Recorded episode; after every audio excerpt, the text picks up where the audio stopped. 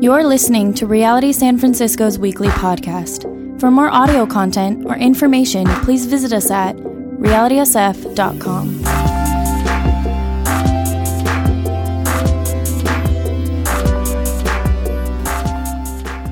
Morning, church. Today, we begin a new series in the book of Proverbs. And I believe it's a perfect dovetail from the series that we just finished last week on emotional health. Proverbs is about wisdom, and wisdom is not just intelligence. Wisdom is much more than intelligence, much more than knowledge. Wisdom is actually about emotional intelligence. So, we had a great primer, a great foundation in the Emotional Healthy Church series that we just did. Wisdom is always given for a purpose. Wisdom's given to us for a purpose, and it's always to be used in the context of relationships. And as we ended our series in Emotionally Healthy Church, we said all of emotional health is so that we know how to relate with God and relate with other people.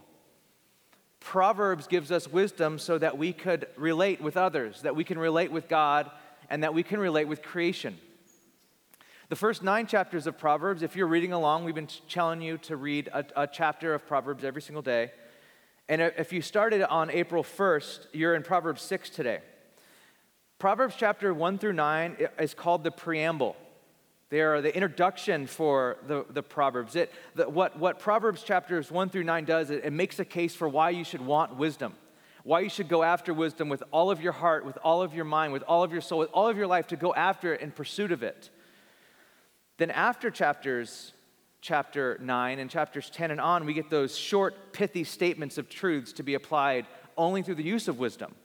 So I would not start reading chapters 10 through 31 until you've spent time in chapters 1 through 9, because you won't know how to apply those verses and when. And so, what we'll be doing over the next several weeks is doing an introduction to wisdom, taking, of course, a small break during Easter on Easter Sunday, though we will talk about Christ, the wisdom of God, that day.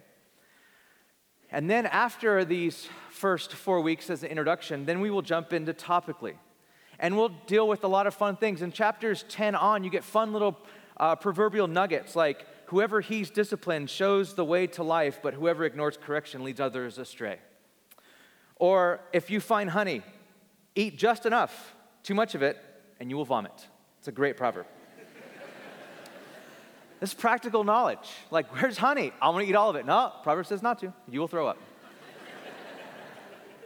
Or even Proverbs 26 11, where it says, As a dog returns to its vomit, so a fool repeats their folly. Or chapter 15, 17, a better, my wife's favorite one, better a small serving vegetables with love than a fattened calf with hatred. She's a vegetarian, so that's her verse. But we also need to learn how to apply these statements. In chapters 10 through 31, there's these short proverbial statements, but we need to learn how to apply them because some seem to contradict one another. Some seem to be preaching moralism, and some see, seem to be teaching cause and effect. Is that true? If I do not work, will I not eat? Will the righteous never really be uprooted? It's going to take wisdom to learn how to wisely navigate these proverbs, and it will take wisdom to apply them. So, today, as we begin the book of Proverbs, I want to talk about two simple points in an introduction to Proverbs, and they are these your need for wisdom and how to receive it. Your need for wisdom and how to receive wisdom. So let's read our selected texts today, which they're all up on the screen right there, um, and then I'll pray. The Proverbs of Solomon, son of David, king of Israel, for gaining wisdom and instruction, for understanding words of insight, for receiving instruction in prudent behavior doing what is right and just and fair, for giving prudence to those who are simple, knowledge and discretion to the young. Let the wise listen and add to their learning. Let the discerning get guidance for understanding proverbs and parables, the sayings of riddles of the wise. The fear of the Lord is the beginning of knowledge, but fools despise wisdom and instruction. My son, if you accept my words and store up my commands within you, turning your ear to wisdom and applying your heart to understanding.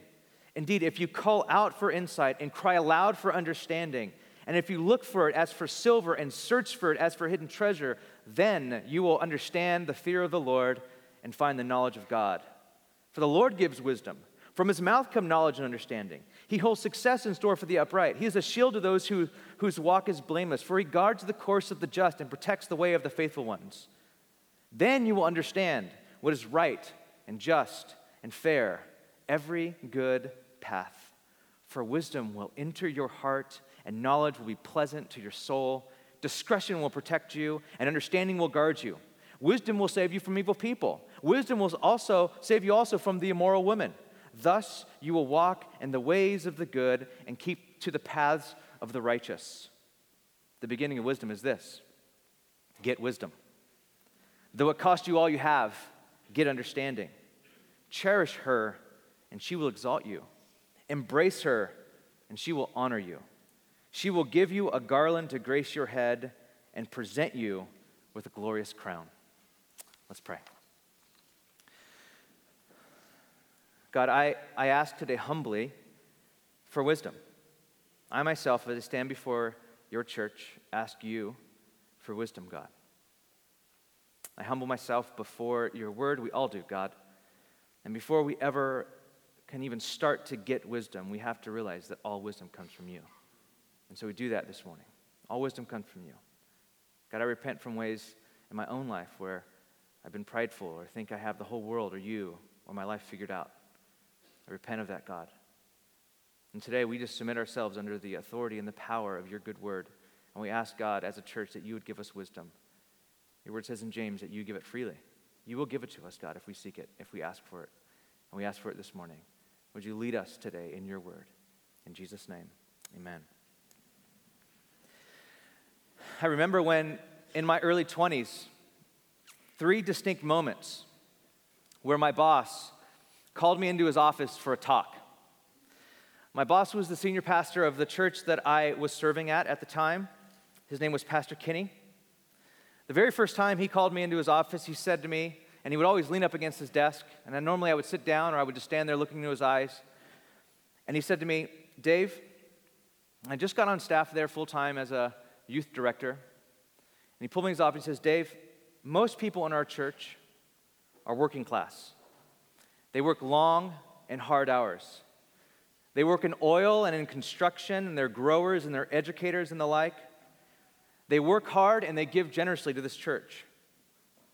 And he said, Pastors already have a reputation for golfing five days a week and showing up for three hours for work on a Sunday morning.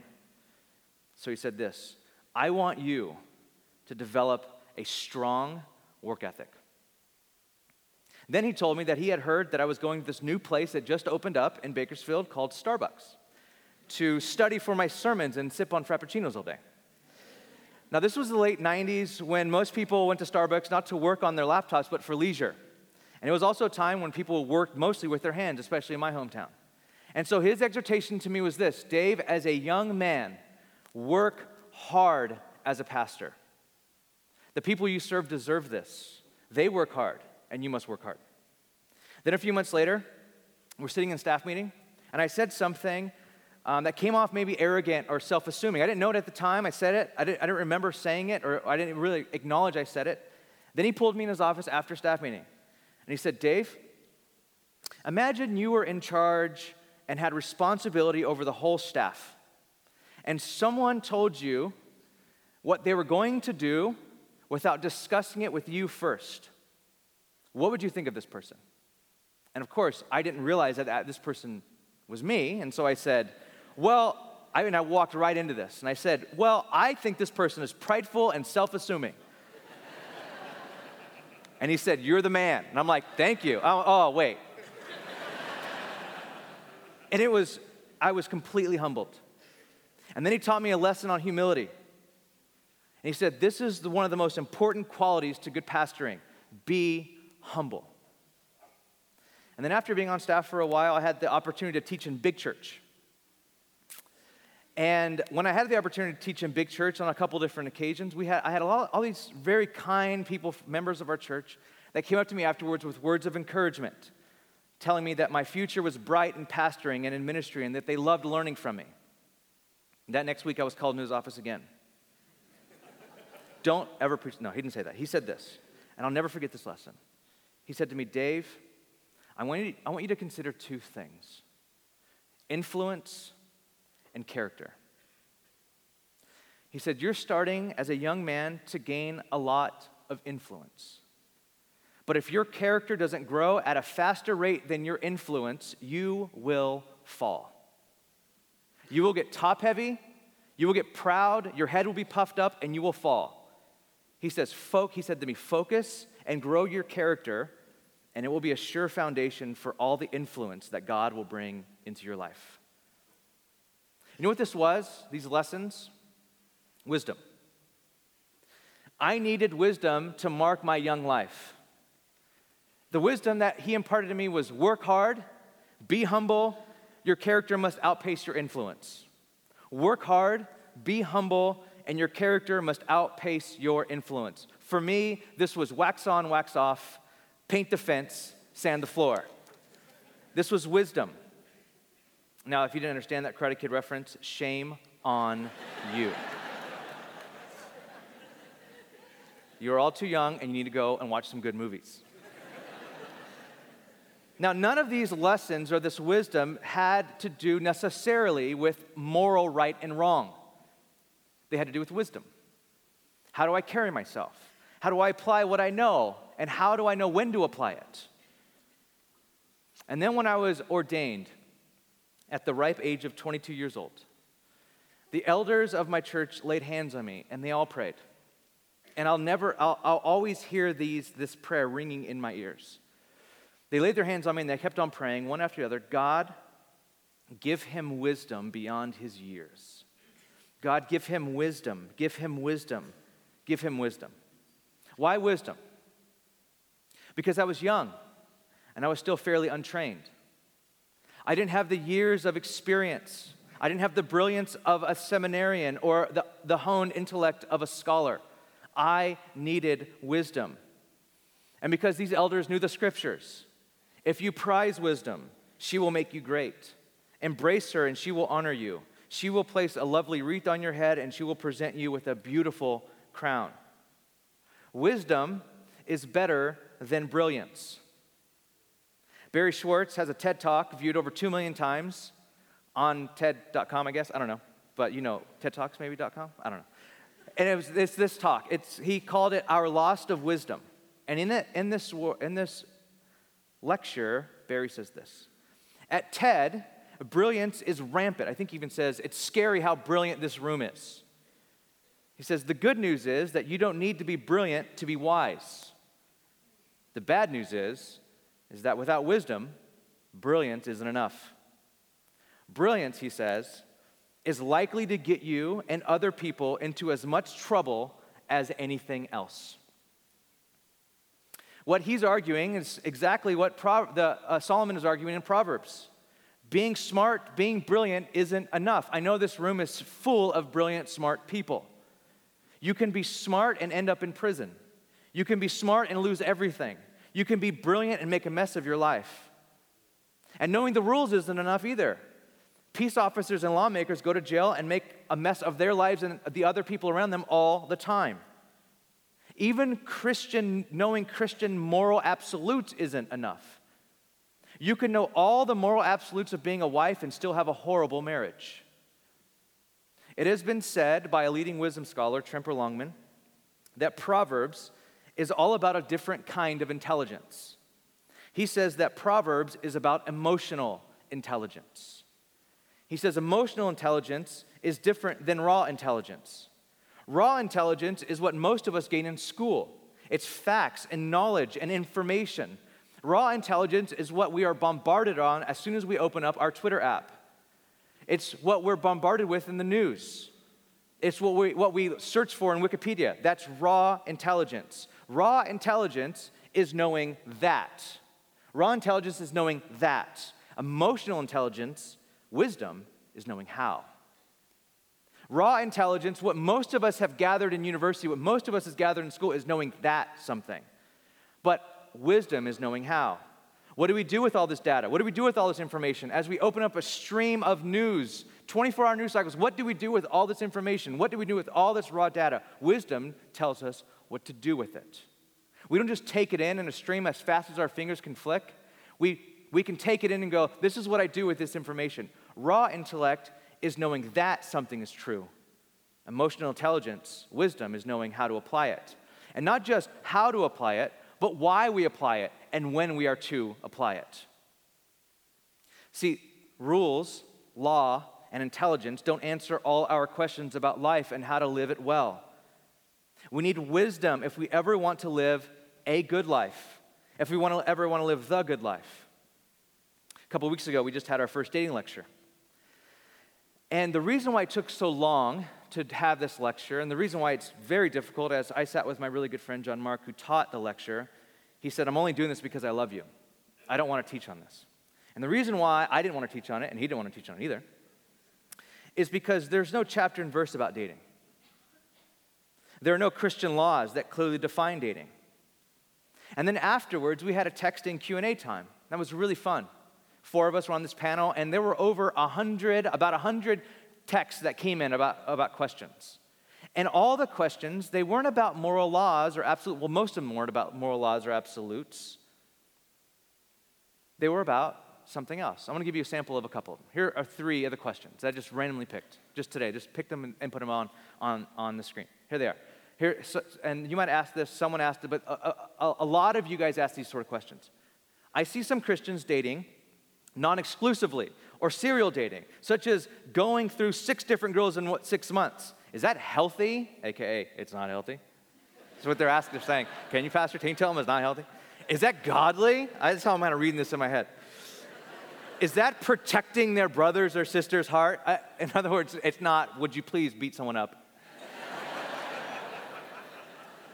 This was a majority of, this is almost every question was reframed like, like these.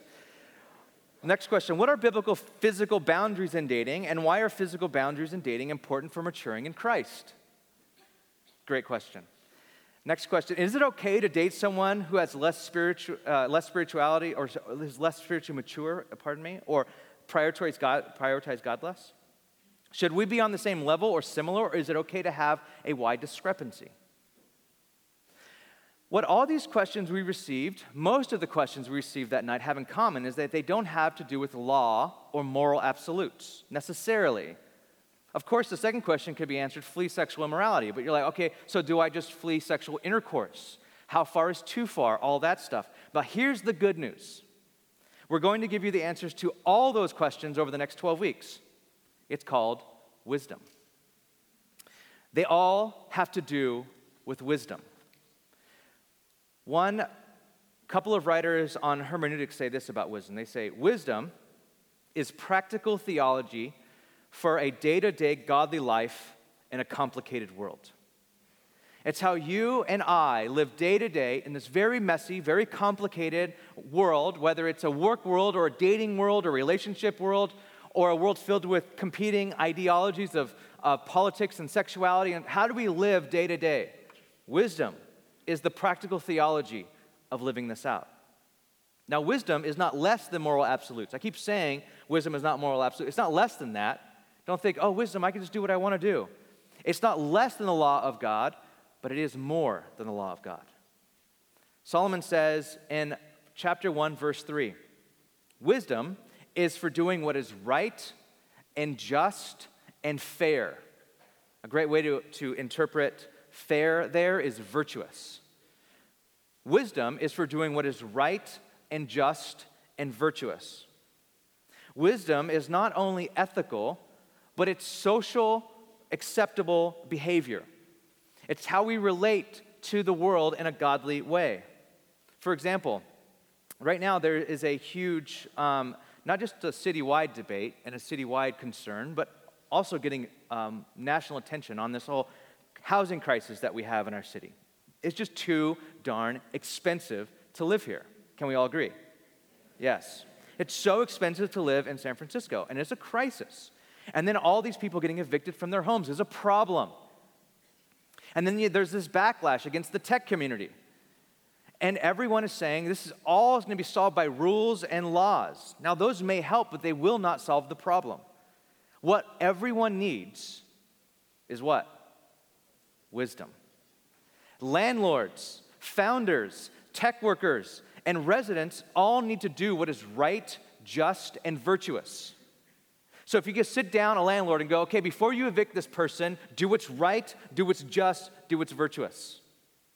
Before you want to kick someone out and you move in and you're going to change the whole neighborhood, do what's right, just, and virtuous. If everyone did what was right, just, and virtuous, then it would solve everyone's problems. No laws needed. But you might see a problem here.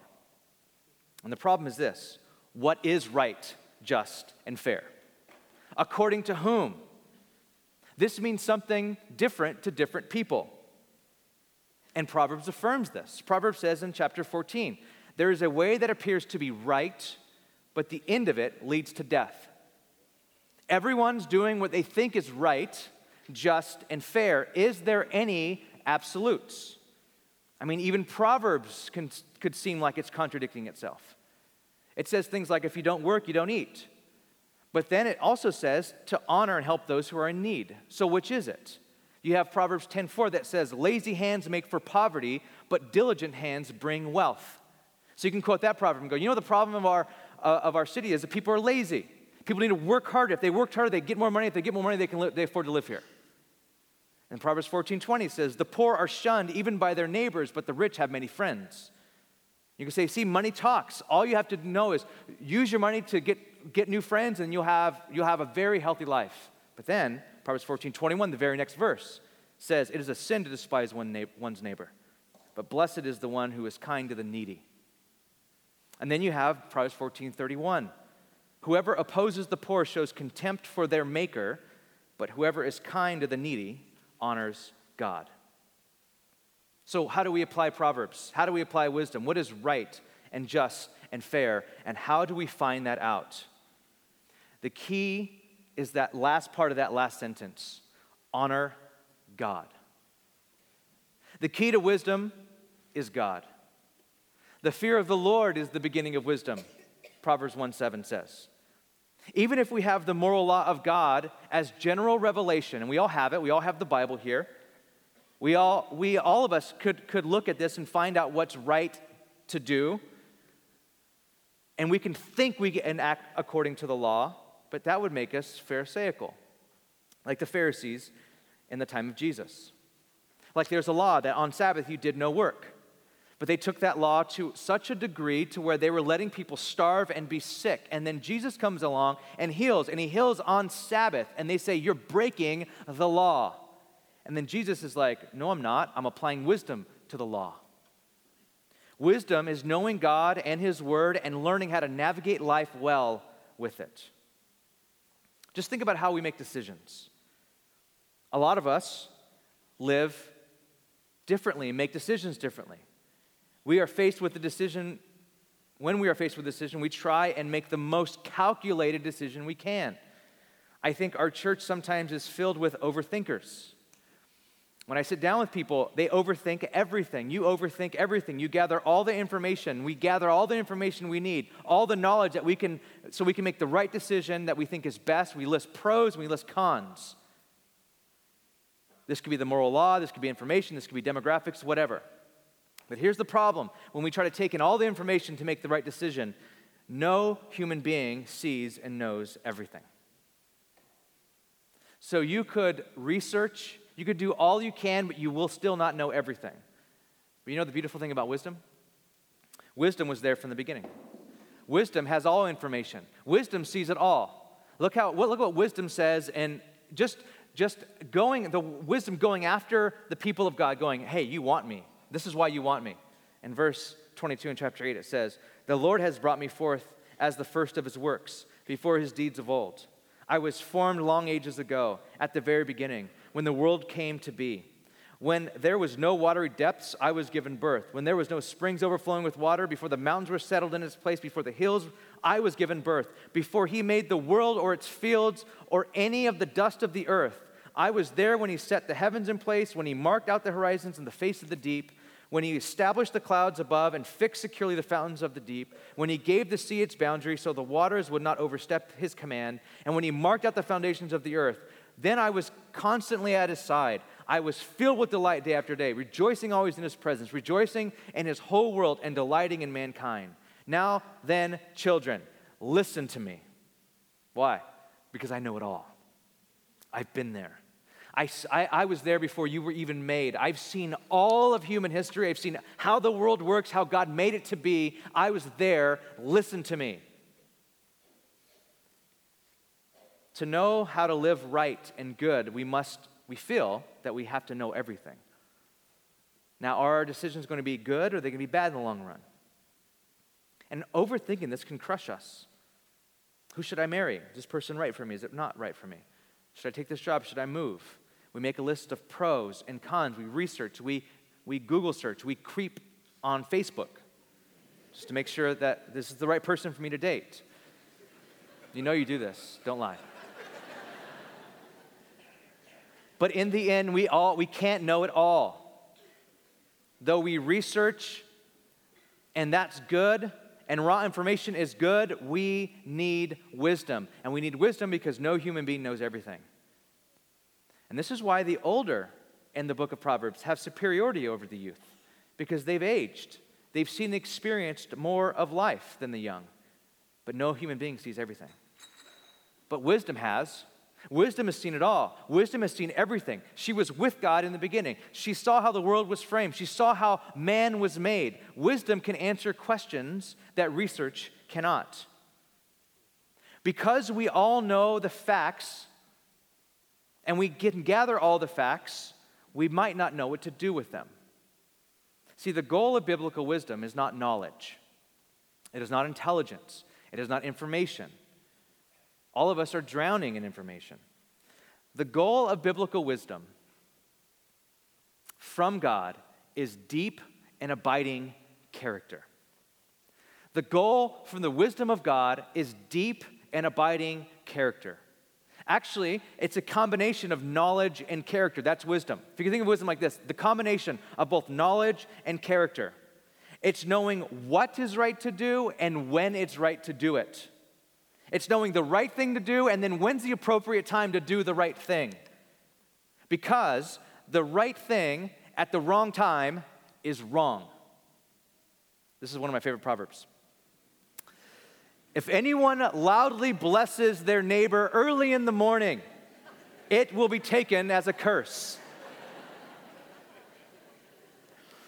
now you're like, the law says that we are to be a blessing. I want to bless my neighbors. Bless you, neighbor. It's like six in the morning, rise and shine. God bless you. They're like, I hate you and I'm going to kill you.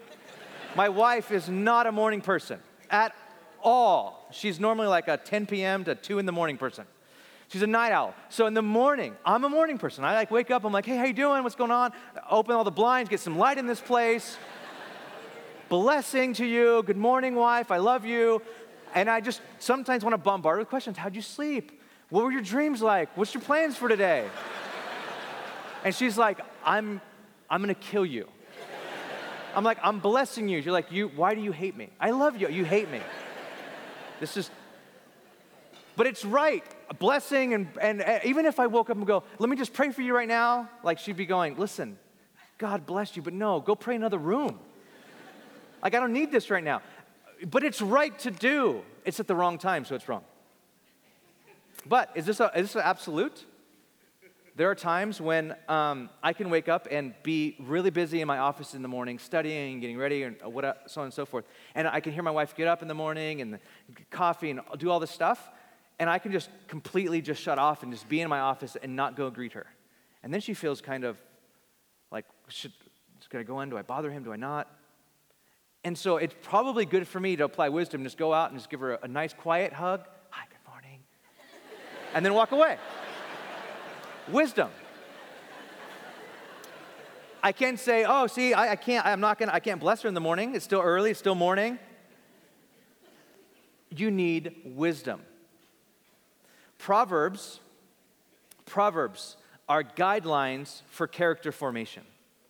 They are guidelines for our character formation. I want you to think of wisdom like this Wisdom is a combination of knowing the law. Let's say, for example, thou shalt not steal. That's the law. It's a combination of knowing, okay, I know that I should not steal, but also understanding the law. Meaning, how am I supposed to apply this law in various circumstances? But it's also not just that, it's also contemplating the meaning and the reason for the law. Why is the law here? What does stealing do to society? What is the importance of personal property to God? It's understanding that, but then it's not, that's not the end of it. It's also living on the path to where the law points. What does thou shalt not steal? What path of wisdom does that point towards? It points towards the path of respect. It points towards the path of justice. It points towards the path of generosity. It points towards the path of honesty. Wisdom is knowing the law, knowing God's moral absolutes, the way that the world should work, but also not just that, understanding the law. Understanding when to apply it, understanding when to do it and when not to do it. It's, under, it's contemplating the meaning and the reason for the law. What am, I in, what am I introducing into society as I live a life that does not steal? But not just that, it's living on a path where I'm like, well, listen, at least I don't steal, but are you respectful? Are you just? Are you generous? Are you honest? In Proverbs, we are not looking for simply the right thing to do, but the right ways to be. Proverbs, in Proverbs, what wisdom is wisdom is what you become. And we're going to talk about this, and this is going to unfold as we talk about it. Wisdom is not just a, it's not just, it's a path you're on, but you become your path. This is why we must pursue wisdom, because wisdom is a way of being. Okay, so how do we receive it then? How do we get wisdom? Look at chapter 2, verse 2 through 5. Look at the, the, look at the language that, that the, the writer uses, that Solomon uses. He says, if you turn your ear to wisdom and apply your heart to understanding, indeed, if you call out for insight and cry aloud for understanding, and if you look for it as for silver and search for it as for hidden treasure, then you will understand the fear of the Lord and find the knowledge of God. Here's how you get wisdom. And I don't think I put this on, on the screen this morning, so you might have to write this one down. Wisdom comes through a posture. Wisdom is a posture, and by posture, I mean a mental or spiritual state. It's a posture. Wisdom is a posture of both value and humility. Wisdom is a posture of value and humility. Look at the value. Look at how much this writer tells us to value wisdom. He says, Turn your ear to it, apply your heart to it, call out for it, cry aloud for it, look for it as silver, search for it as for hidden treasure. Turn, apply, call, cry, look, search. Wisdom does not happen through osmosis. Wisdom won't happen to you as you hear this sermon and go, oh, I want it, and then uh, boom, you have it. Wisdom is a pursuit. Wisdom is something you go after.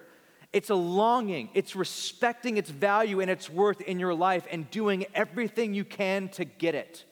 It's going, I need the wisdom of God and I want it and I want to pursue it. And whatever it costs me, as Proverbs 4 7 says, the beginning of wisdom is this get wisdom. That's the wisest thing Proverbs says.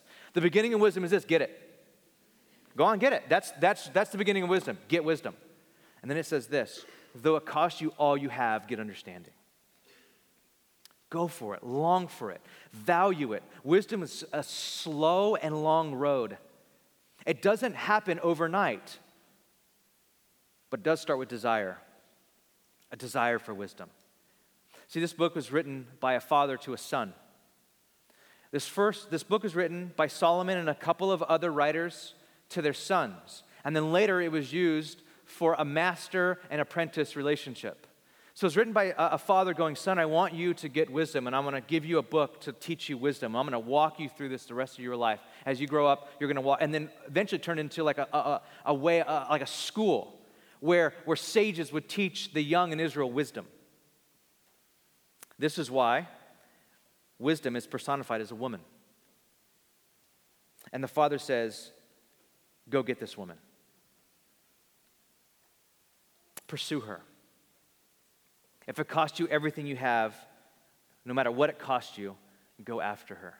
She's beautiful. And he contrasts lady wisdom with folly the whore. And he says, Don't go after her. She's cheap, she's easy, she's not worth it. You will end up in hell. if you go after folly. But go after wisdom, and she will adorn your head with a crown. The last posture is humility. There's value, you want it, you want to go after it, you want to long for it. I need this wisdom, but it's also humility. And this is a posture of getting wisdom, starts with a posture of humility. Proverbs chapter 1, verse 4 and 5 says, This is who wisdom is for. Look at verses 4 through 5. It says, forgiving prudence to those who are simple. So wisdom is for the simple. Can you imagine if I walked up this morning and go, Good morning, everyone who's simple? You are so simple. Is that a compliment? No, that's not a compliment. Like if you walked up to me and you asked me a question, oh, you're so simple minded. No one would go, What? Like, thank you. That's a compliment. Everybody would go, I'm offended. This book is for the simple minded. This book is for the young. This, and it says, let the wise add to their learning. So even if you are wise, add to your learning. And verse 5 it says, let the discerning get guidance. So it's for the simple, it's for the young, it's for even those who are wise, and it's for the discerning. No matter where you're at, the beginning of wisdom is a realization that you are not wise, only God is wise. It's the realization that even the wise people go, I still need wisdom. Even if you're in here and you're, and you're in the demographic where you're over 80 years old, you're like, I've lived life, I know the way this world works. You would be wise to say, I still don't know it all, only God does. I need wisdom. If you are a, a founder of a very successful company and you're like, but I've done it all, i am successful in doing this and this and this, it would be wise for you to stay humble and go, I still need wisdom. Wisdom happens for those who humble themselves. This is why wisdom must begin with the fear of the Lord. It's a humble approach that says, I don't know it all, and I go to God for help. At the beginning of Jesus' ministry, he was spending a lot of time with people that the moral elite thought were the untouchables. Tax collectors and sinners is what uh, the book of Mark calls them. And in one pericope, one little story, we have this. While Jesus was heading, having dinner at Levi's house, many tax collectors and sinners, there's that word, the moral elite were like, okay, I can't even believe you would eat with those people. Tax collectors and sinners were eating with Jesus and with his disciples, for there were many who followed him. When the teachers of the law, the teachers of the law, and the Pharisees, these moral elites, saw him eating with the sinners and tax collectors, they asked his disciples, Why does he eat with tax collectors and sinners? On hearing this, Jesus said to them, and this is for us today listen, it is not the healthy who need a doctor, but the sick. I have not, call, call, I have not come to call the righteous, but sinners. What Jesus meant by this is not the healthy who need a doctor, it's not those who think they are healthy. What Jesus meant was that for those who think they are healthy, a doctor can do nothing for you. Oh, I'm fine. I don't need to go to the doctor. Oh, I don't, I don't need, I don't, I don't need, I don't, I'm fine. I'm healthy. I'm completely healthy. Well, then you can actually be sick and die. If there's people that are wise in their own eyes, there's nothing that God can do for you. And you miss it, you'll miss it every time. You think you might have God and life and the universe all figured out. They think they are well, you think you are well, and you never seek a doctor. But the sick, those who know they have need, they are the ones who receive true healing. They are the ones who receive true wisdom. It's those who know they need wisdom. They are the ones who receive wisdom. It's the, it's the ones who know that they need to receive wisdom from God are the ones who get, who get wisdom. The wise in their own eyes miss it every time. C.S. Lewis writes in Mere Christianity In God, you come up against something which, in every respect, uh, which is in every respect immeasurably superior to yourself. Unless you know God as that, and therefore know yourself as nothing in comparison, you do not know God at all. As long as you are proud, you cannot know God. A proud man is looking down on things and people. And, of course, as long as you are looking down, you cannot see something that is above you. The beginning of wisdom is this humble yourself before God. I value wisdom and I humble myself, God, and I ask you for wisdom. Because wisdom comes from you alone. And of course, when we talk about the pursuit of wisdom and knowing wisdom, we're talking about the pursuit of Christ. Because the New Testament and the, the historical redemptive arc of Scripture lands like this in Colossians 2 In Christ are hidden all the treasures of wisdom and knowledge. In Christ, we have all wisdom and knowledge. The pursuit of wisdom is not some impersonal pursuit for the way life works. When I'm asking you to pursue and value wisdom, I'm not asking you to go and pursue some impersonal force that keeps the world together or some abstract force to get the good life. Wisdom is a person. Knowledge of God is the beginning of wisdom, and we know God through Jesus Christ, who is for us the wisdom of God.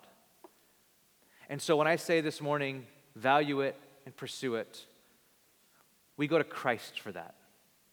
We look to Christ, we humble ourselves before Christ, and we say, God, would you give us wisdom from heaven? Let's pray.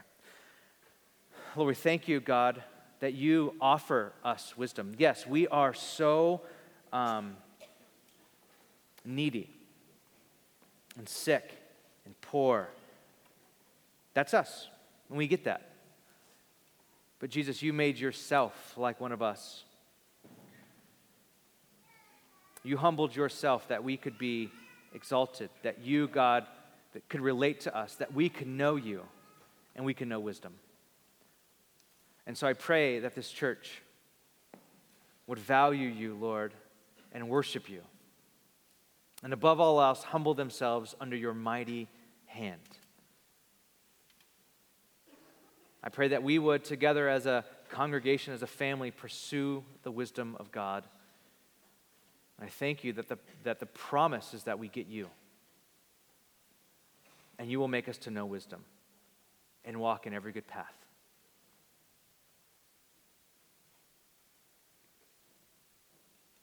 Would you please, Lord, as we seek you now, may we be found and may we find you. In Christ's name, amen.